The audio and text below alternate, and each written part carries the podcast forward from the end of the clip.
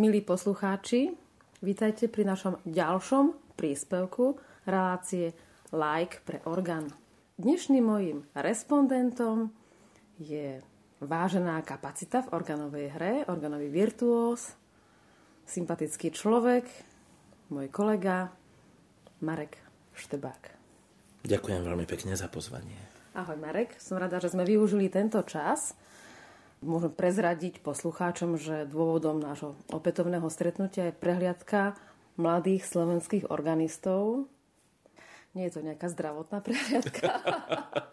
I keď to tak z toho názvu môže vyplynúť, ale je to taký nesúťažný festival, ktorý už má svoj 48. ročník. Uh-huh. A ak si pamätáš zo svojich študentských čiast, tak sme to mali ako takú povinnú jazdu, Áno. však pred nejakými inými Ale bola to veľmi milá povinná jazda. Aspoň ja na tie prehliadky rád spomínam. Však, ja taktiež. A keďže vieme, že termín prehliadok bol vždy tak v tom novembri uh-huh. daného roka, tak uh, vlastne tie prehliadky mali aj taký milý zmysel, lebo bolo Emílie, Kataríny, Imricha, Klementa, čo všetko vlastne boli mená pedagógov, ktorí na Slovensku vtedy pôsobili a po niektorí ešte aj pôsobia. Takže prezradili sme poslucháčom, že sme teraz spolužiaci z Košického konzervatória však. Presne tak. Uh, Marek, mám taký pocit, že ty si zo Spiša pôvodom však? Áno, priamo zo Spišskej Novej Vsi. Výborne. Je to také miesto, taká liaheň mnohých hudobných talentov, a silný možno nemecký vplyv. Mali ste aj vy nejakých nemeckých predkov v rodine? Alebo ste i rečití Slováci? Eh, no ja som taká miešanina, pretože moja babka z otcovej strany bola Nemka, ale z Handlovej. Uh-huh. Po nemecky sa uh-huh. to mhm. volalo Krikerau. Uh-huh. A táto moja babička si zobrala slovenského policajta zo stredného Slovenska z Považskej, z Považskej Bystrice uh-huh. a presťahovali sa najprv do Kežmarku, mm-hmm. v takej nemeckej komunite. Áno. A potom môj detko dostal miesto policajta v Spišskej Novej Vsi a mohol si tam postaviť aj dom. A tak sa odsťahovali tam. No a moja mamina pochádza, je spišiačka, ale je v podstate gorálka zo Spišskej Magury. Takže ja som taký pologoral, štvrť Nemec a štvrť e, Stredoslovák, ktorý pochádza zo Spišskej Novej Vsi. Alebo geneticky také čisté Rakúsko-Uhorsko. No, áno, áno. Áno. Um, ako si spomínaš na svoje štúdia v Košiciach?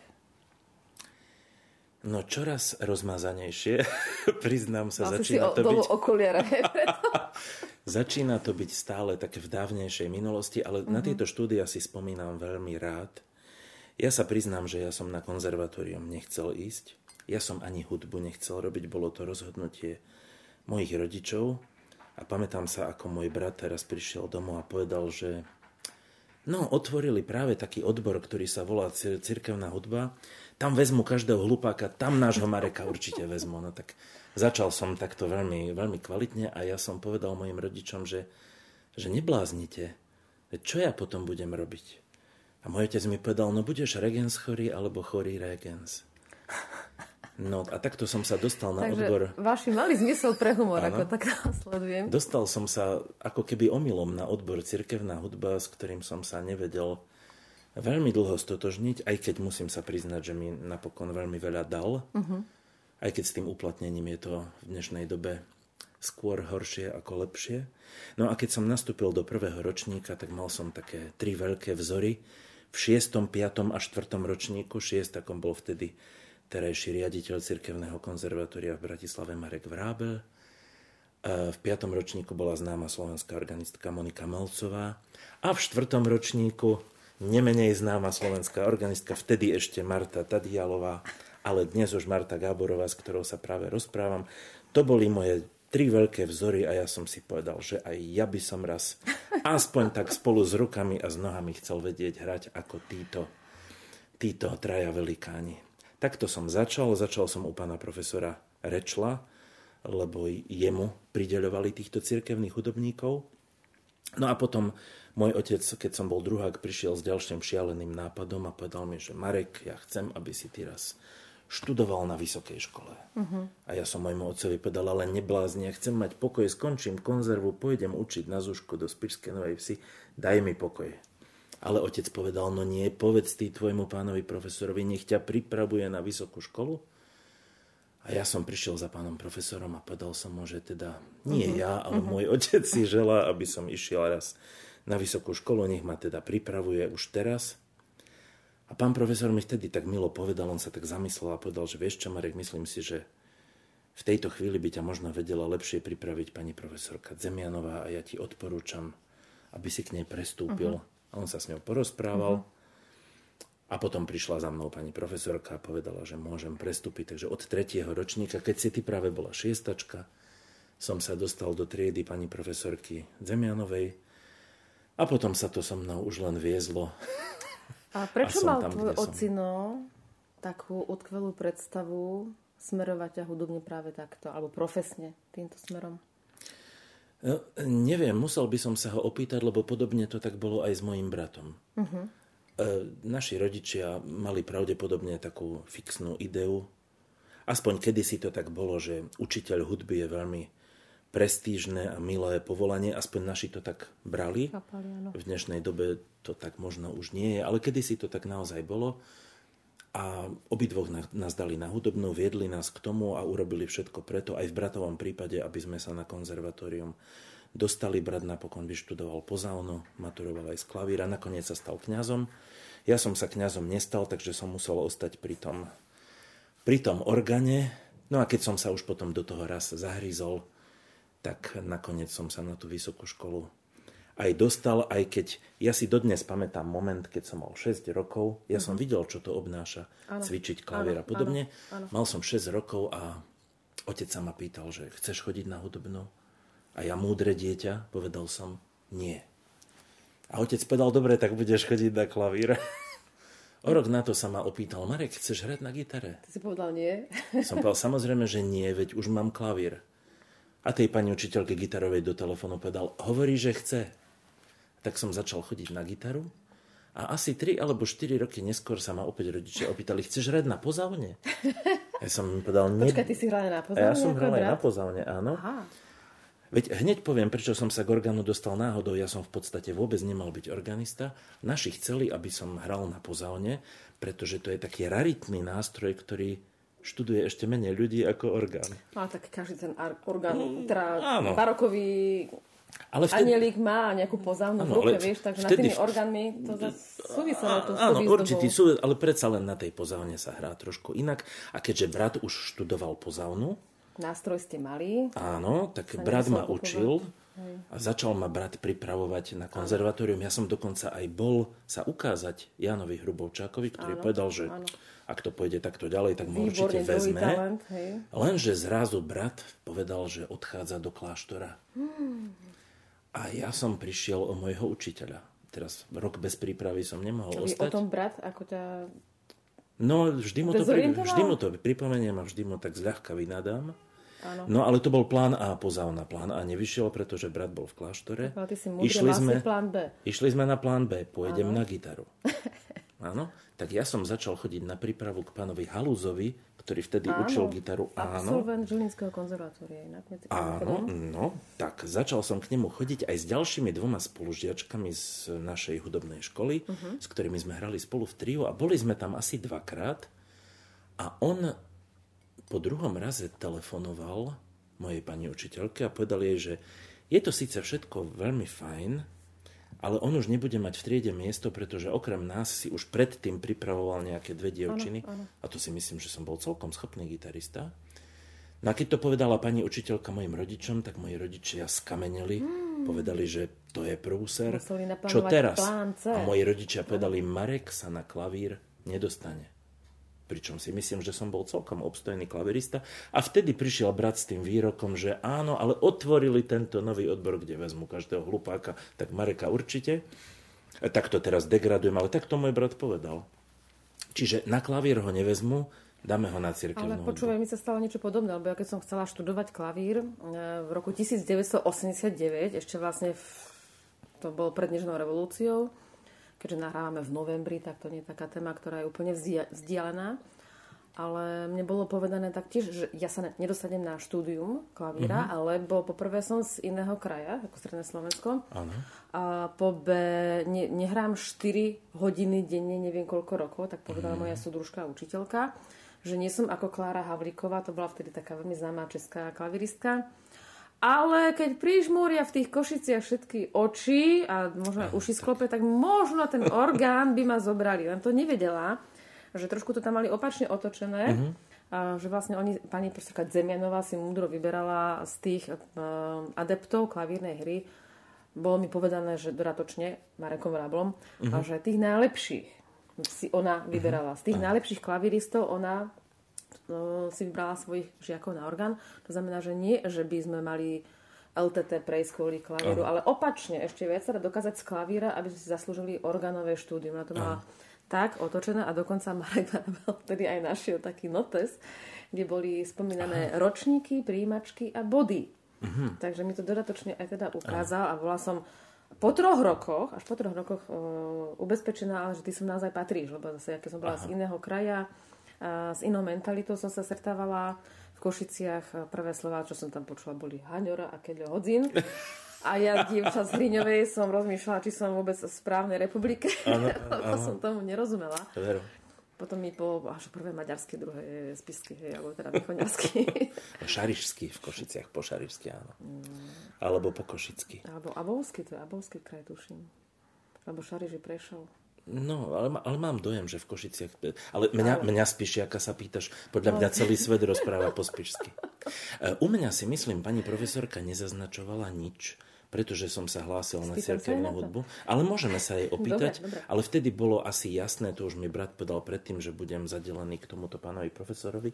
Ale viem, že v celkovom poradí, uh-huh. pričom pozor, všet, skoro všetci moji spolužiaci chodili na prípravu na konzervatórium. Ja som bol jeden z mála, ktorí na prípravu nechodili. nechodili ja som ani nevedel, že niečo také ako príprava je. A vtedy sa robili troje príjmačiek. Najprv boli v decembri prvé to predpríjmacie skúšky. Deň, áno, áno. áno. A ale potom... máš pravdu, bolo to, že predstavím to. Áno, to malo áno, takú áno. tú váhu. No ale vie, e, pokiaľ ma neklamali informátori, tak ja som v celkovom poradí z tých, čo hrali na klavíri, skončil piaty. Pekne. A zobrali nás asi 15 alebo 17, neviem, plus 4 organistov. Takže ja by som sa na ten klavír aj dostal, ale nedostal som sa na ňo preto, lebo moji rodičia povedali, že klavír nedám, ale nakoniec, chvála Bohu, ako my všetci organisti našej generácie, my sme skončili aj ten klavír. Áno, Vďaka áno. pani profesorke Zemianovej, ktorá na tom trvala. To máš pravdu, ja si svoje príjimačky tiež pamätám pomerne presne, už aj napriek veku, že to vlastne bola šnúra 100 ľudí okolo koncertnej sály, ktorí sa po jednom posúvali a odohrali si výkon. Počúvať, Naozaj nie, že teraz sa niekde hlási 30 ľudí a zoberú úplne všetkých mm-hmm. na konzervatóriu, Vero. jedno.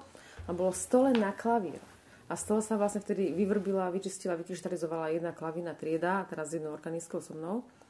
A predo mnou hrali také esa ako Christian Šoltes, Zoli Šalaj, mm-hmm. hej. Uh-huh. A ja som šla tá dialová na konci a teraz som si povedala, no, ako... že čo už, tak som si povedala, tak už, už keď som si spravila ten výlet z Hriňovej, takže ja vám to teda ukážem. Hrala som veľmi peknú baladu od Belu Bartóka, to si pamätám dodnes v 7-8 novom takte na starú kresťanskú tému. To boli také ruské uh-huh. noty s maďarským autorom a tým nápevom, možno teda hodne starým kresťanským. A asi to zapôsobilo predniesť tej balady, alebo to už bolo jednoducho tak zhora dané, že som teraz zapôsobila napriek tomu, že tam predo mnou mladenci improvizovali uh, šialený rock and roll a ja uh-huh. som tam teda tam prišla s takým striedným hraním, ale vieš, že som hrala od Bacha temperovaný klavír už vtedy na zúške, takže no. možno ten temperák trošku zabral. No, temperovaný klavír. Dobre nám tam zakúrili. no ale štúdium ako také, ja si myslím, že sme mali teda mm, náročné, ale akurát náročné. Neviem, ako teda ty si spomínaš na tie roky úvodné. Um, bolo to náročné, ja som to mal možno trošku náročnejšie ako ostatní v tom, že odbor cirkevná hudba mal oveľa viac predmetov. Áno.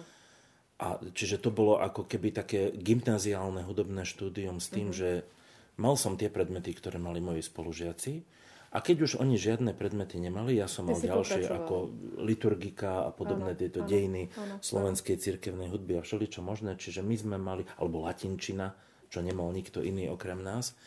My sme to mali dosť drsné a tým pádom sme cvičili skoro ráno o 6, od 6 do 8 alebo večer, keď už v škole nikto nebol, akým nás pani vrátnička nevyhodila. A ja som, e, bol, bola to na mňa taká záťaž, to človek aj cíti psychicky, že ja som v piatom ročníku teda zo 4. do 5. som chcel prestúpiť na čistý orgán, lebo ne, nemal som k tomu stále vzťah a chcel som sa, chcel som viac cvičiť, chcel som mať viac času na nástroj.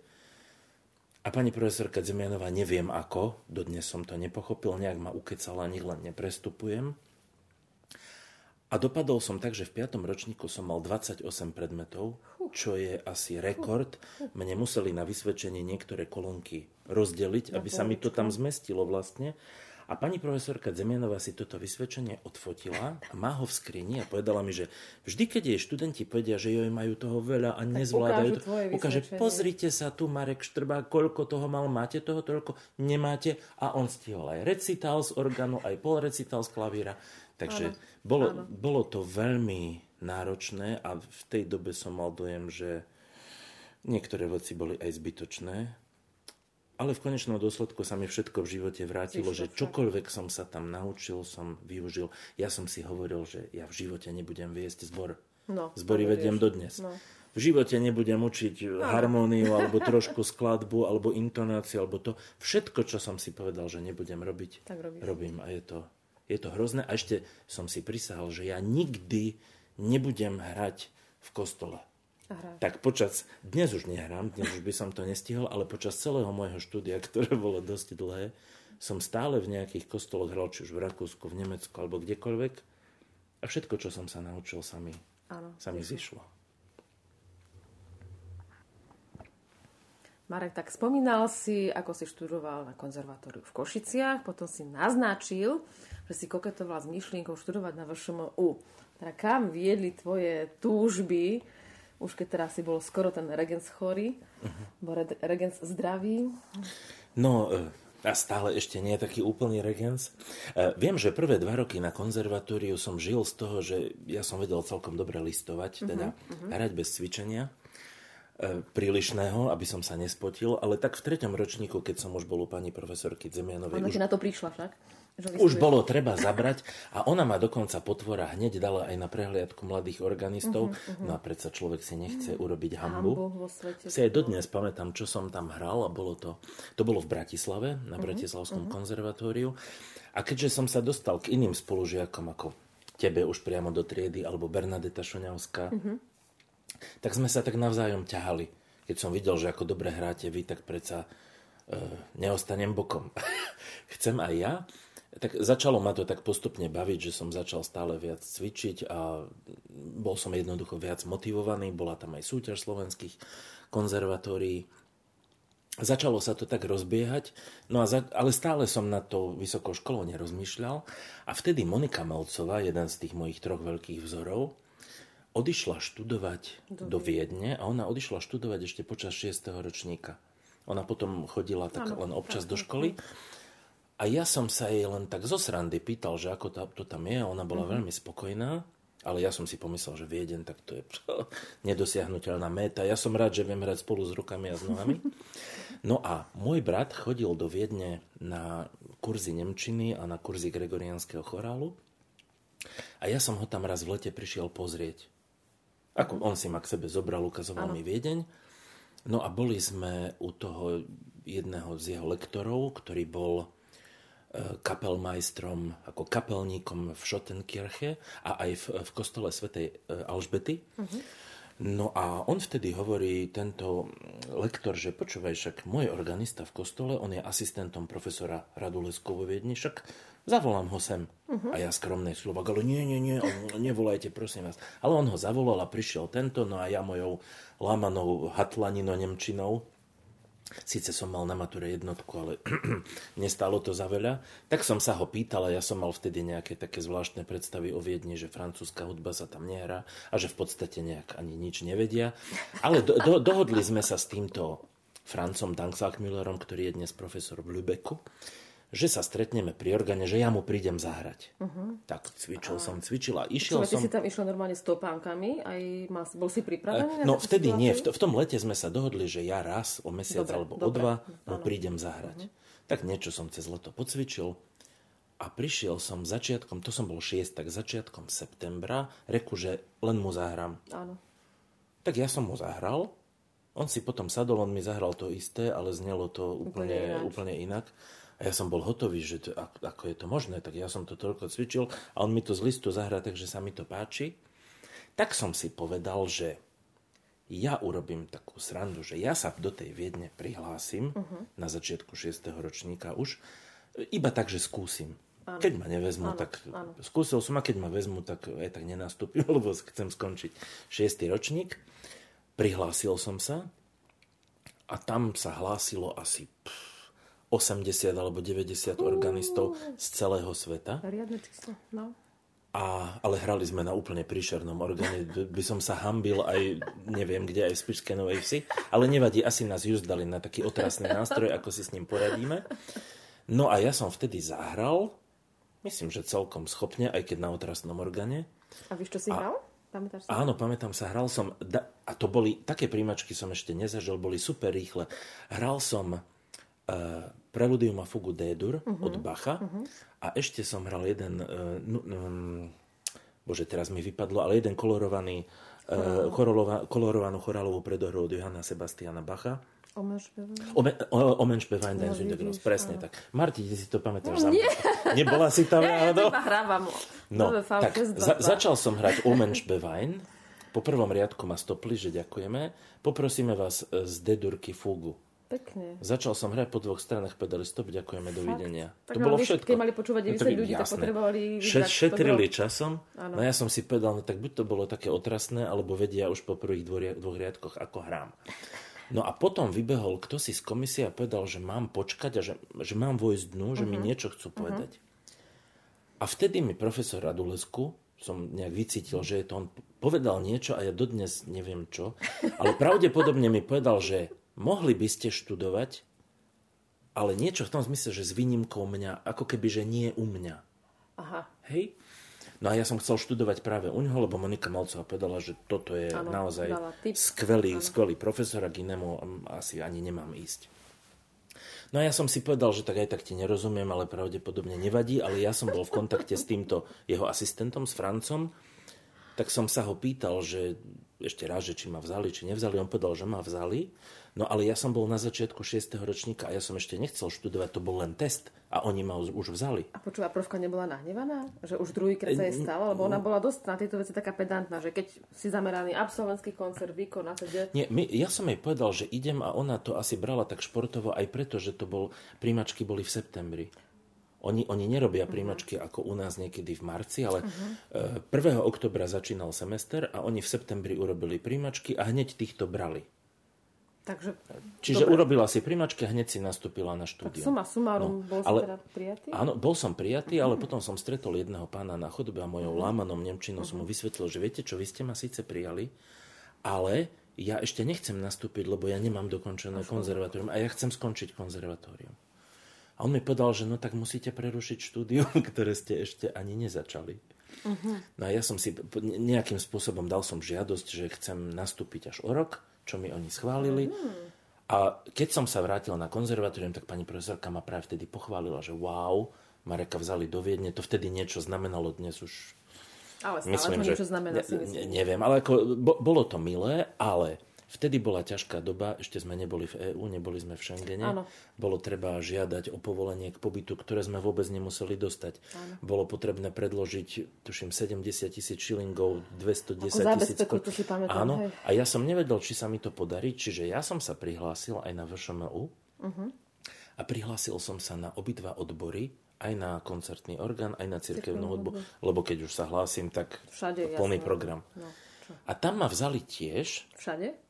A tak, neviem, či sa niekto ešte hlasil na cirkevnú hudbu, ale reku tak zo srandy urobím si obidvoje, keď už som tam. Viem, že ma vzali a vtedy, keď som sa vrátil do Košic, pani profesorka Zemianová mi vynadala.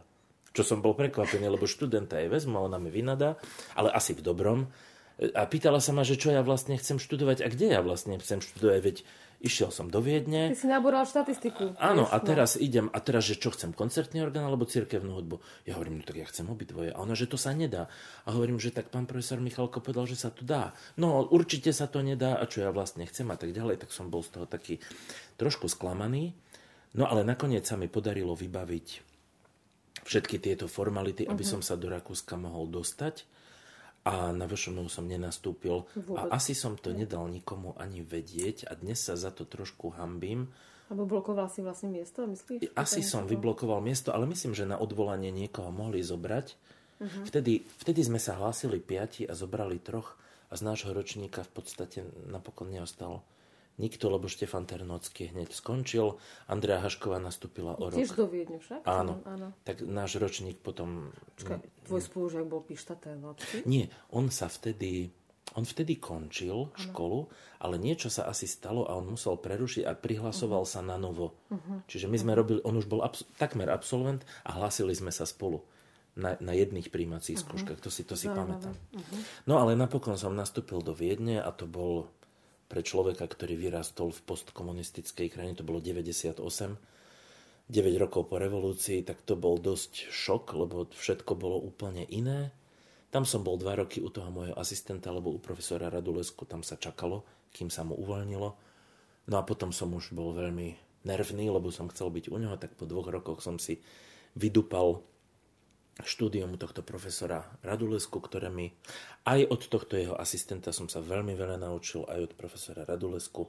Bola to škola hry na orgáne iná a ja spomínam len v dobrom na tieto časy. No a potom zase taká drobná udalosť ovplyvnila môj ďalší život, že profesor Radulesku povedal, tam je totiž taká možnosť, že pedagógovia si môžu na pol roka alebo na rok zobrať sabatikal, to u nás neexistuje, čiže majú, ide im plat, ale rok oddychujú. No a profesor Radulesku si zobral tak na pol roka platené voľno, kedy komponoval svoje pašie a povedal nám, že pol roka on nebude učiť. A ja som si povedal, že tak toto využijem na Erasmus. A dal som si prihlášku do Paríža. Chcel som ísť veľmi do Francúzska, do Paríža, do Lyonu a do Stuttgartu. Paríž a Lyon, moje dva prvé sny odpovedali, že nemajú miesto, že nikoho neberú a ozval sa len Stuttgart s profesorom Lomanom. Tak povedal som si, tak v noci štrbák aj muchy žerie. tak idem do toho Stuttgartu a bol som šokovaný, ako dobre bolo. Lebo profesor Loman bol tiež ako jeden z najznámejších európskych pedagógov a naozaj bol, bol vynikajúci, bol iný ako profesor Radulesko, ale bol vynikajúci. A tento pol rok som si fakt užil, síce po finančnej stránke nie, lebo z 250 eur na mesiac, ktoré som dal na bývanie, No, e, jednoducho, bolo, bolo to dosť ťažké, ale bol to skvelý pol rok a rozhodol som sa, že keď skončím Viedeň, tak chcem študovať ďalej v, Štut, v Štutgarte. čom bol podľa teba ten ich pedagogický postup, prístup tak výrazne iný? Mhm. Bolo to takto, že profesor Radulesku bol viac tak hudobník. On um, sústredil sa najmä na také väčšie celky, na, na línie a na podobné záležitosti. Veľa nám spieval, e, veľa o hudbe hovoril a vždy nás svojim aj, aj spevom, aj tým, ako okolo nás obskakoval a ako niekedy až Naznačoval. ako naznačoval, ako tú hudbu máme robiť, tak z nás vydoloval v podstate najviac. To bol taký jeho prístup a zároveň to bol veľmi, on ešte stále je, len už bohužiaľ nie je na tom zdravotne dobre, nesmierne fundovaný, múdry človek, najmä čo sa týkalo e, nemeckej barokovej hudby a súčasnej hudby. Tam to, bolo, to, to bola jednoducho svetová kapacita. A Loman, bolo to niečo podobné, ale Loman si sadol a začal písať a išiel skrutka po skrutke a začal nám vysvetľovať, že prečo, ako veci fungujú. Jednotlivé akordické spoje. Jednoducho presne išiel bod po bode, áno, to. rozpitval to na totálku, napísal a vybavené. Ale, ale tie veci, ktoré nám k tomu povedal, práve tie skrutkové, to mi možno u Raduleska tak troš, trošku chýbalo a to mi, to mi tak dodalo akože ešte lepší ponor do tej skladby. Zase na druhej strane nedozvedel som sa niektoré také zaujímavosti, čo od Raduleska. Nie, každý bol super, ale každý iným spôsobom Ale ťažko doplňali poro- sa, vieš, lebo to Odka- máš komplexné niečo a potom máš tie detaily tam. A zaujímavé je, že v niektorých veciach si odporovali a vtedy som sa prvýkrát stretol s tým, že Musí sa rozhodnúť. že ne, neexistuje len jedna správna interpretácia, lebo jeden povie tak, druhý tak. Je to úplne naopak, ale obidvoje znie dobre. No a ja si musím vybrať alebo zahrať po svojom. A ten Stuttgart bol dobrý v tom, keď som končil vo Viedni, tak som sa hlásil do solistickej triedy v Stuttgarte a všimol som si, že nedaleko je Štrasburg A tam vyučoval jeden z mojich ďalších veľkých idolov, francúzsky organista Christophe Montu, ktorého som spoznal ako šiestak na kurzoch v Kijove, uh-huh. na Morave uh-huh. a v Brne. A u neho sa mi nesmierne páčilo, ako on hrá francúzsku hudbu a ja som si povedal, veď Štrasburg je tam dve hodiny vlakom od Stuttgartu. O hudbe áno, sa mohol splniť. Áno, tak som sa prihlásil aj tam na Maslovej uličke, Rue Brûlée. Bolo konzervatórium tiež s katastrofickým orgánom, hrozné niečo. No ale dostal som sa aj tam a tak som študoval paralelne u profesora Lumana Montu a toto bolo to bolo naozaj drsné, lebo musel som vždy robiť dva programy. Nemohol som robiť to isté, lebo keď som zahral obidvom tú istú skladbu, tak to bola schizofrenia. Jeden chcel úplne iné veci, áno, druhé iné. Áno. A keď som sa zabudol a zahral tú Lomanovú verziu Mantuovi, tak Zle. ten nadával, že čo Jasne. to robím. A Mantuovú Lomanovi, no tak to, to je hrôza, to nesmiem. No a to boli ďalšie také tri veľmi pekné roky, kde som sa fakt, fakt naučil veľmi veľa. No a potom došlo k ďalšej udalosti v mojom živote, že dal som sa dohromady s mojou Teréšou. Manželkou, s ktorou sme sa poznali ešte z Košického konzervatória, tam sa kruhy uzavreli a ja som jej slúbil v slabej chvíli, alebo v silnej chvíli. Nie, ja som jej slúbil, že ak dostane aj ona miesto ako pedagogičky na vysokej škole, ona si robila doktorát na Univerzite Konštantína Filozofa v Nitre, že pokiaľ tam dostane miesto, s čím som vôbec nepočítal, tak ja sa vrátim, lebo čo by ona robila v Nemecku. Samozrejme. No a ona potvora to miesto dostala. dostala.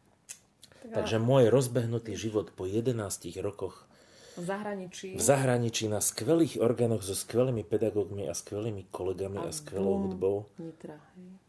Som prišiel do Nitry a zrazu som sa so všetkými týmito školami ocitol na základnej umeleckej škole, kde som korepetoval malé detičky pri tanečnom vyučovaní a hral som im víly a škriatkou, že to bol veľký pád oh, Mareka Štrbáka. To je, to je veľká obetavosť. No to je no. také možno naše hudobné dno, na ktoré spadneme. Inak Aha. ja som tiež korepetovala balet, neboj sa. No, uh, ale aj tam sa človek triede pani Agrikolovej vo Vrútkach a dodnes si pamätám jej skvelú hlášku, a že keď si nahlas počítaš, tvoje nohy to počujú a tancujú presne, čo to používam aj mojim organistom, trvám na tom, aby si nie, nie, niekedy nahlas. Uh, samozrejme, porovnávať slovenské orgány s tými zahraničnými, túto otázku ti radšej nepoložím. Nie, nie, nie. Uh, ale je možné aplikovať to, čo si dostal, ten objem vzdelania a tie praktické skúsenosti teraz na Slovensku je taká generácia, ktorá to vie v pohode prijať, alebo tiež ešte musia trošku dorásť? Ja si myslím, že áno. E, e, takto, pokiaľ je už niekto veľmi popísaný list, ktorý je zvyknutý áno. Na niečo úplne iné, vtedy je to trošku ťažké. Jednoducho človek musí utrafiť krvnú skupinu a tých krvných skupín je viac. Aj tie pedagogické línie sú rôzne, sú, sú rôzne niektoré si odporujú, takže ja zase netvrdím, že všetko, čo som sa naučil, je správne, ale snažím sa robiť veci po svojom a priznám sa, že niekedy sa mi lepšie robí s ľuďmi, ktorí dajme tomu ešte nehrali na orgáne, alebo viem ich viesť tým môjim smerom a viem, akej prerábke som čelil ja vo Viedni, lebo oni chceli odo mňa úplne iné veci, ako som sa učil na konzervatóriu. Netvrdím, že lepšie, ale chceli to inak a mne sa ten štýl, ktorý mi tam bol dávaný, veľmi páčil, uh-huh. ale keďže som bol zvyknutý dlho na iné, aj čo sa týka techniky hry, tak mi trvalo veľmi dlho, kým som sa nejak tak preinštaloval alebo preučil. Myslím, že sa to aplikovať dá a už či si ten študent z toho niečo zobrať chce alebo nechce, ja vždy dávam na výber, že máme takúto možnosť, máme takúto možnosť, ktorá ti je bližšia, milšia, rozhodni sa, vieš o tom. A to mi hovorili aj moji profesori, že tento to hrá tak, existuje aj taký názor, existuje taký. Ja uprednostňujem tento, lebo áno, ale je možný aj tento a ty sa, keď už budeš veľký a nebudeme ti stať za chrbtom, tak ty sa rozhodni, čo ti bude... Až vyrastieš. Áno, až vyrastieš. Dodnes mám pocit, že som úplne nevyrastol, ale, lebo človek sa učí celý život, ale naozaj je to tak. Pamätám si na jeden pekný moment s profesorom Radulesku, ktorý mi zás povedal, polhodinovú tirádu k mojej hre a potom som mu povedal, že pán profesor, ja mám taký pocit, že ja vôbec neviem hrať. A on, veľký Radulesko, mi povedal, Marek, ja mám každý deň ten istý pocit. to bolo milé a mám dojem, že dodnes sa zdieľam tento jeho pocit. Ja si pamätám, keď sme tu mali pred pár rokmi pána Róbala z Prahy, tiež uh-huh. vlastne šéfa premonštrátskej duchovnej hudby, uh, ktorá zastrešuje aj Slovensko. A mm, nevedel, respektíve ja som mu to spomínala v komunikácii, že uh, vieš čo, Vláďa, ale keď prídeš do Žiliny, to budú určite chcieť taká tvoja fogu demo, že prosím ťa, prežiješ to.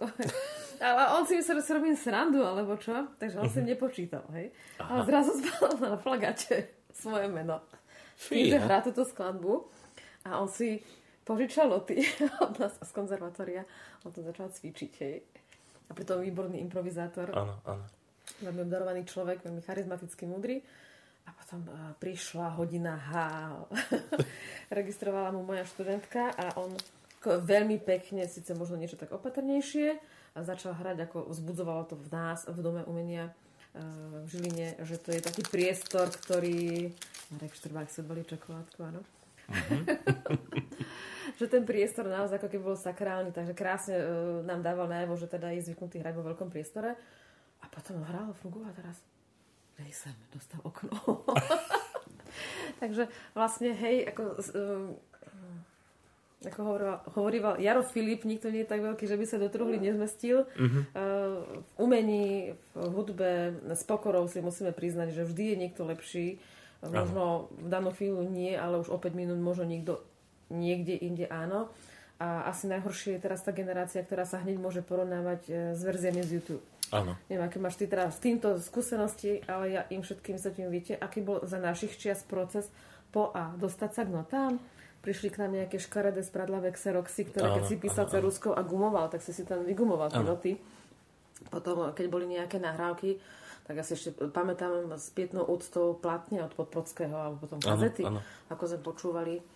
No keď som dostala ako laureátka nejaké ceny v Opave, že prvé CD v živote, tak ja som sa na ho, tuším, pol roka asi a iba mala dívala. si si ho na čom pustiť? Nemala som si ho na čom pustiť, lebo sme nemali CD prehrávač. Ja som sa na iba dívala, že je, ja mám hudobnú obetinu to bolo prekrásne. Takže my ten proces sme mali vlastne prirodzený. Mm-hmm. A detská sú zvyknuté, že klikať, klikať, klikať, tak možno na tom aj niekedy táto generácia narazí, že sa to nedá tak rýchlo, ako si to predstavujú. Ale ja si myslím, že tým tá mladá generácia aj trošku trpí a ja mojim študentom neodporúčam si niečo napočúvať. Ja im vždy poviem, skúste tú skladbu naštudovať sami, s tým všetkým, čo viete, prípadne s mojou pomocou. A potom, keď už ju viete, tak si ju porovnajte s tým iným prístupom. A potom zistíte, čo sa vám páči, čo sa vám nepáči. Pretože keď si oni najprv napočúvajú tú skladbu, tak to je ako jesť ovocie, ktoré mi už niekto predžul. To už ani nie je také chutné a oni sú tými nahrávkami dosť ovplyvnení. A môžu a... byť tiež znechutení, presne tak, lebo vlastne ten človek to hrá, bovie koľko Mm-hmm. Nakoľko pokusov to nahral, po A, po B už je nejako etablovaný. Hej? A nedaj Bože, že sa stretne s dvoma úplne rozdielnymi interpretáciami. No, v ňom vznikne chaos a väčšinou si vyberie to najhoršie, nejaký taký aritmetický priemer. Mm-hmm. Vždy vravím, že CDčka počúvajte alebo nahrávky až na koniec. A profesor Radulesko vždy hovoril, že nepočúvajte CDčka, lebo to je mŕtvá hudba. My vieme, ako sa CD robia. Ešte u platní to tak nebolo, lebo u platní sa nedalo strihať a podobne. Ale CD sa lepia. Nie je to úplne ono. Treba chodiť na živé koncerty, lebo tam človek spozná naozaj tú živú hudbu. Aj s tým, že aj interpret je len človek. A nie áno, áno, nejaká áno. mašina. Môže mať svoj dobrý a horší deň. Hej. Uh-huh. Stala sa ti, prosím ťa, v tvojom koncertnom živote nejaká vtipná situácia? Ktorá je publikovateľná? No napríklad stala sa mi na konzerve situácia, vtedy sa ešte nosili biele ponožky a čierne topánky ako Michael Jackson. A ja som si tesne pred seminárom dával ponožky biele a mne sa tesne pred hraním jedna ponožka roztrhla vzadu. Čiže ja som ponožku natiahol a teraz jedna noha holá a druhá biela a takto som hral, ale hralo sa mi neskutočne dobre. Neskutočne dobre tak to bola jedna taká vtipná situácia. A poviem aj jednu takú, ktorá síce nie je vtipná, ale skončilo to dobre. E, vo Viedne sme mali mať Klassenabend, ako taký triedny večer a ja som mal hrať triovú sonátu, veľmi citlivú záležitosť. Ja som celý ten deň nič nepil. Na obed som si niečo išiel kúpiť do Billy. Bolo tak teplo, že pri pokladni, keď som išiel platiť, som proste odpadol fľaša sa rozbila, ja som ležal úplne na zemi mimo, tam ma kriesili a podobne, no a cítil som sa hrozne zle, ešte dve hodiny ja som v škole ležal na zemi a podobne, no ale musel som ísť hrať na Klassenabend. No tak som nastúpil, hral som triovú sonátu a zahral som ju tak dobre, ako, ako, ako nikdy. A po koncerte to je jediný krát, čo mi profesor Radulesku po Klassenabende povedal, že fantastiš. To, bola jeho, to bol najväčší kompliment. Raz v živote som dostal, to je viac ako olimpijská medaila. A ja som mu povedal, že vidíte, pán profesor, tak um, a to som ešte na obed odpadol. A on, že no, mohol by si odpadnúť aj častejšie. no, nesnažím sa odpadať často, ale to bola taká, taká milá situácia. A ešte jeden vtipný moment sa mi stal, teda veľa vtipných momentov, ale spomeniem ešte jeden. V slovenskom rozhlase bol priamy prenos Vianočného koncertu. Uh-huh. V jednej skladbe som mal valec vytočiť úplne na maximum, že hrať v totálnom forte. Áno. No a v ďalšej, potom boli nejaké dve skladby som nehral a potom v ďalšej skladbe so speváckým zborom som mal tak nenápadne ich sprevádzať. Tak ja som si preregistroval, ale valec som samozrejme zabudol vypnúť, takže prišiel Nenápadný nástup moment. zboru Pianissimo Misterioso, kde zbor mal začať nenápadne. A, ty si tam a ja som urobil orgán vystrelil, ale v tej sekunde som dal ruky preč.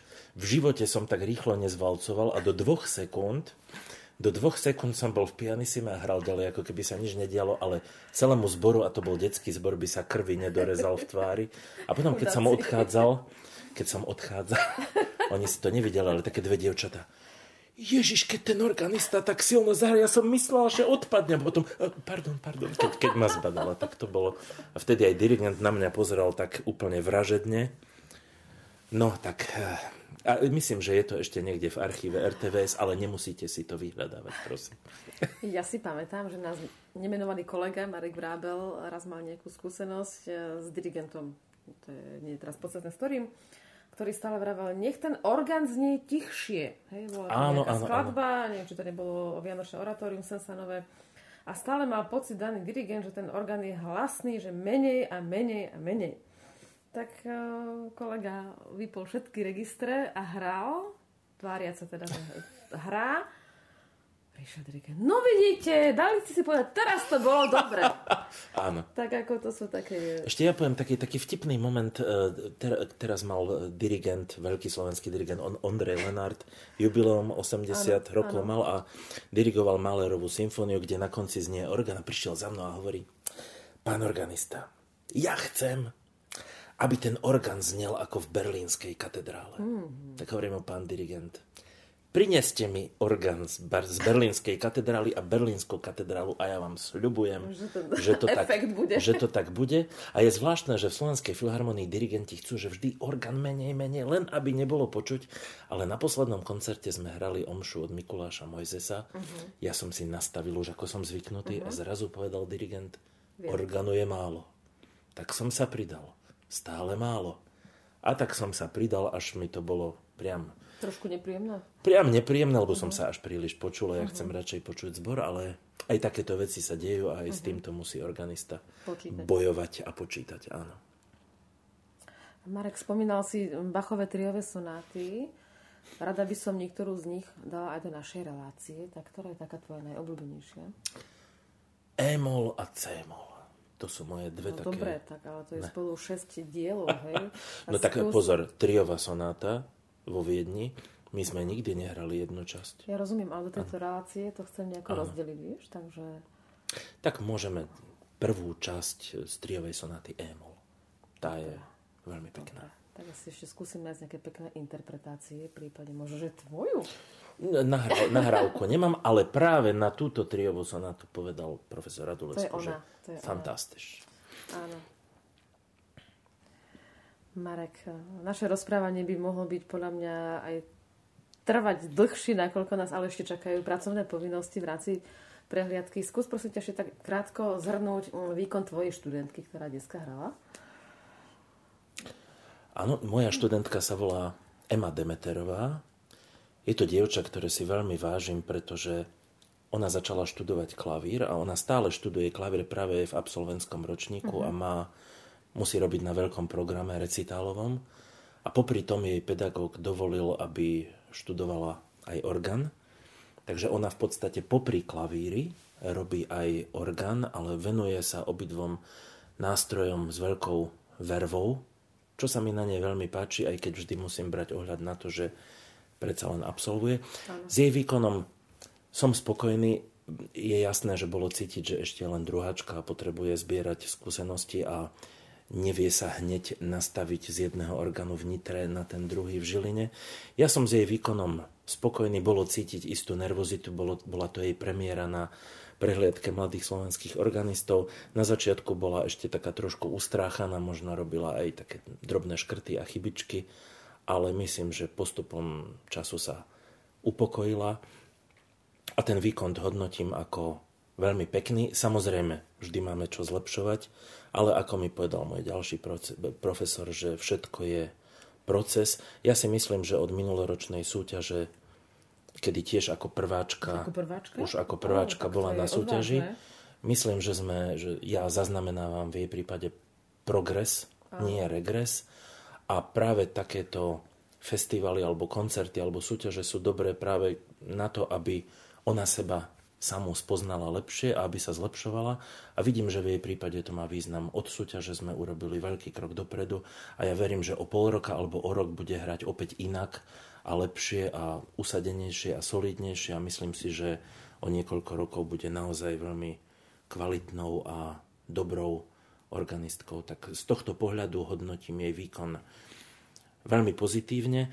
Je samozrejme, že ak si to vypočuje profesionál, ktorý hrá na organe už 25 rokov, tak určite počuje rezervy, ale tie máme všetci. Chvála Bohu, že ich počujeme, lebo vieme, na čom máme pracovať a dokonalý organista sa ešte nenarodil. Mm. Takže ja, ja som s ňou veľmi spokojný a ďakujem jej za to, že je taká, aká je, pretože zriedka nájsť človeka, na ktorom vidno, že tú hudbu miluje celou svojou dušou, celým svojim srdcom, všetkým, čím má a že, ako hovoril môj otec, že derie. Ona necvičí, ona derie a za to si ju veľmi vážim, lebo niekedy ju musím až krotiť a niekedy aj až závidím, prečo som ja nebol takýto. Ešte možno si sa šetril, aby si potom zvládol všetky tie štúdia v zahraničí, takže áno, áno. všetko je pre niečo. Potom som musel drať ja áno, áno. v tom zahraničí. Marek, veľmi pekne ti ďakujem za spoločné rozprávanie, spoločné spomínanie. Ďakujem aj organizátorom prehliadky mladých slovenských organistov zo Žiliny, že vôbec tieto koncerty mohli byť pripravované, aj nejako propagované, aj zaznamenané a poprosím ťa o takú záverečnú, krátku reč pre budúcich organistov, ktorí nás možno počúvajú. Čím by si ich motivoval? Fíha, toto som, toto, som, toto som nečakal. Lebo, e, ako vieš, celý ten môj životný príbeh je o tom, že ja som toto celé nechcel. Tak. tak moja záverečná reč môže byť, že milí organisti, Netvrdím, že Marek Štrbák sa dostal nejako veľmi ďaleko alebo že je nejaký významný organista, ale máte pred sebou človeka, ktorý robí to, čo v podstate robiť nechcel.